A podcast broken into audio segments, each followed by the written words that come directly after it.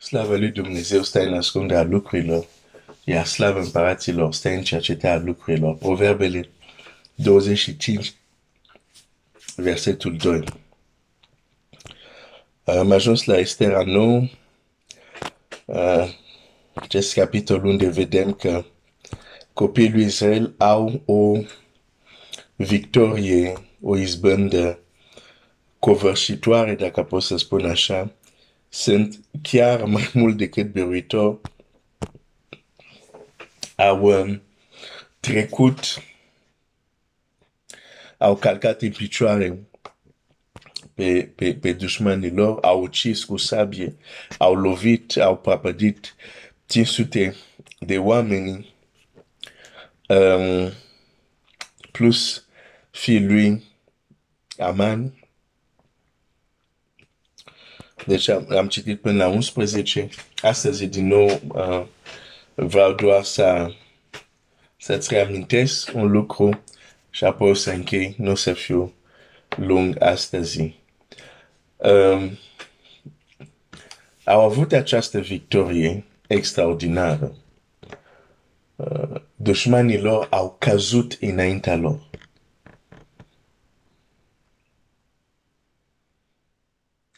Este o bucurie extraordinară când vezi care cel care vrea să te distrugă, îl distrugi tu.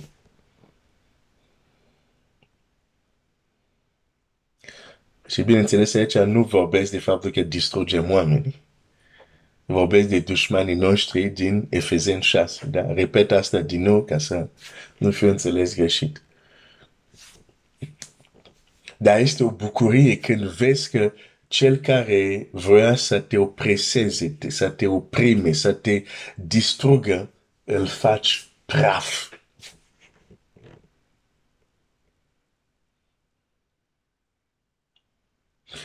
Și dacă citim scripturile, dacă ascultăm cu atenție cuvintele Domnului Isus,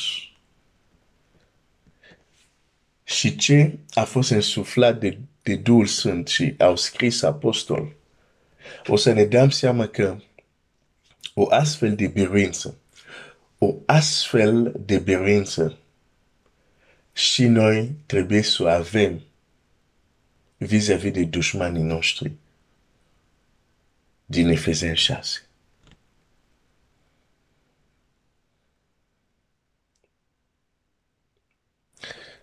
Dar, când citim cu atenție textul care este nou, vedem că a avut victorie nu pentru că erau copii al lui Dumnezeu. Erau și copii al lui Dumnezeu când Aman a făcut tranzacție ca ei să fie ucis. Și faptul că erau copii al lui Dumnezeu nu a oprit acea, nu s-a oprit tranzacția aia care o face Aman cu împărat. La fel cum asta de faptul că ești copia lui Dumnezeu nu împiedică că întunericul să formeze unelte pentru a te distruge. Am tot pomenit de Efezen 6, hai să, să, mai, să ne mai ducem puțin în Efezen 6. Efezen 6, um, versetul 10. Încolo, fraților, întăreți-vă în Domnul și în puterea tăriei Lui, îmbrăcați-vă cu toată armura lui, armatura lui Dumnezeu, ca să puteți ține piept împotriva uneltirilor diavolului. Deci faptul că suntem mântuiți nu ne scutește la faptul că diavol tintește spre noi cu niște uneltiri cu niște strategii, cu niște sageți, cu niște...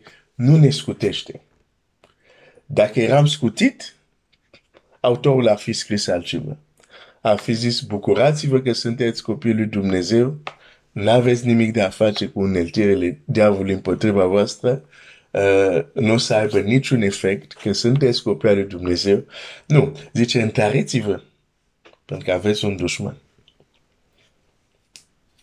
Și când mă duc la Estera 9, au avut o victorie covârșitoare, nu că erau copiii lui Dumnezeu, dar pentru că Aman a devenit din ce în ce mai puternic. Putere aduce victorie, nu identitate.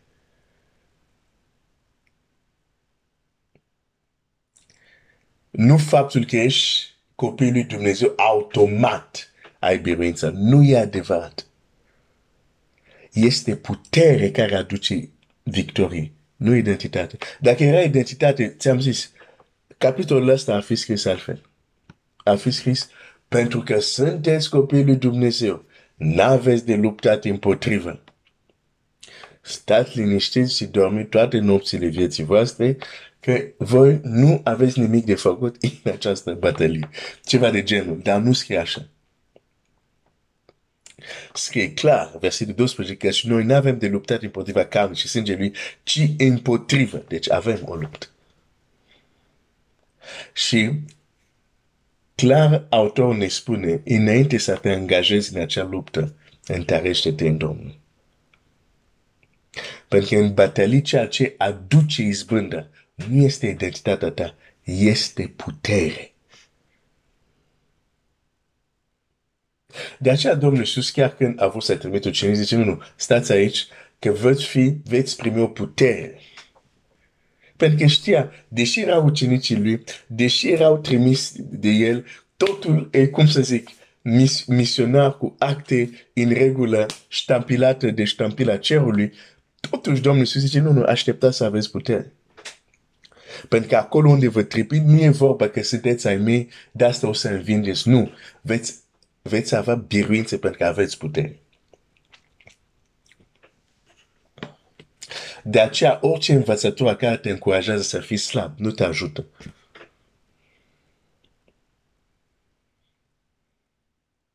De aceea, când înțelegi greșit texte de genul, cum Pavel zice, uh, când Domnul zice, uh, puterea mea în slabiciune. Nu, nu, hai, hai să vedem ce exact zice Domnul Isus. Că eu traduc din franceză. Dar sunt astfel de texte uneori care un, unele persoane le iau pentru a glorifica slabiciune, ca și cum slabiciune este o virtute. Um,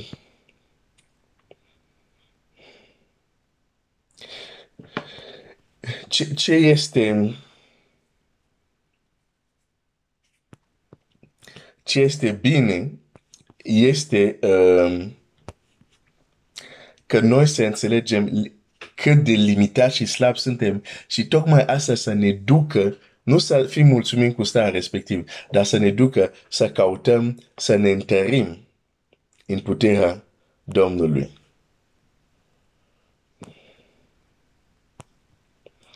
Um, unde ești? Unde ești? Caut, caut, caut.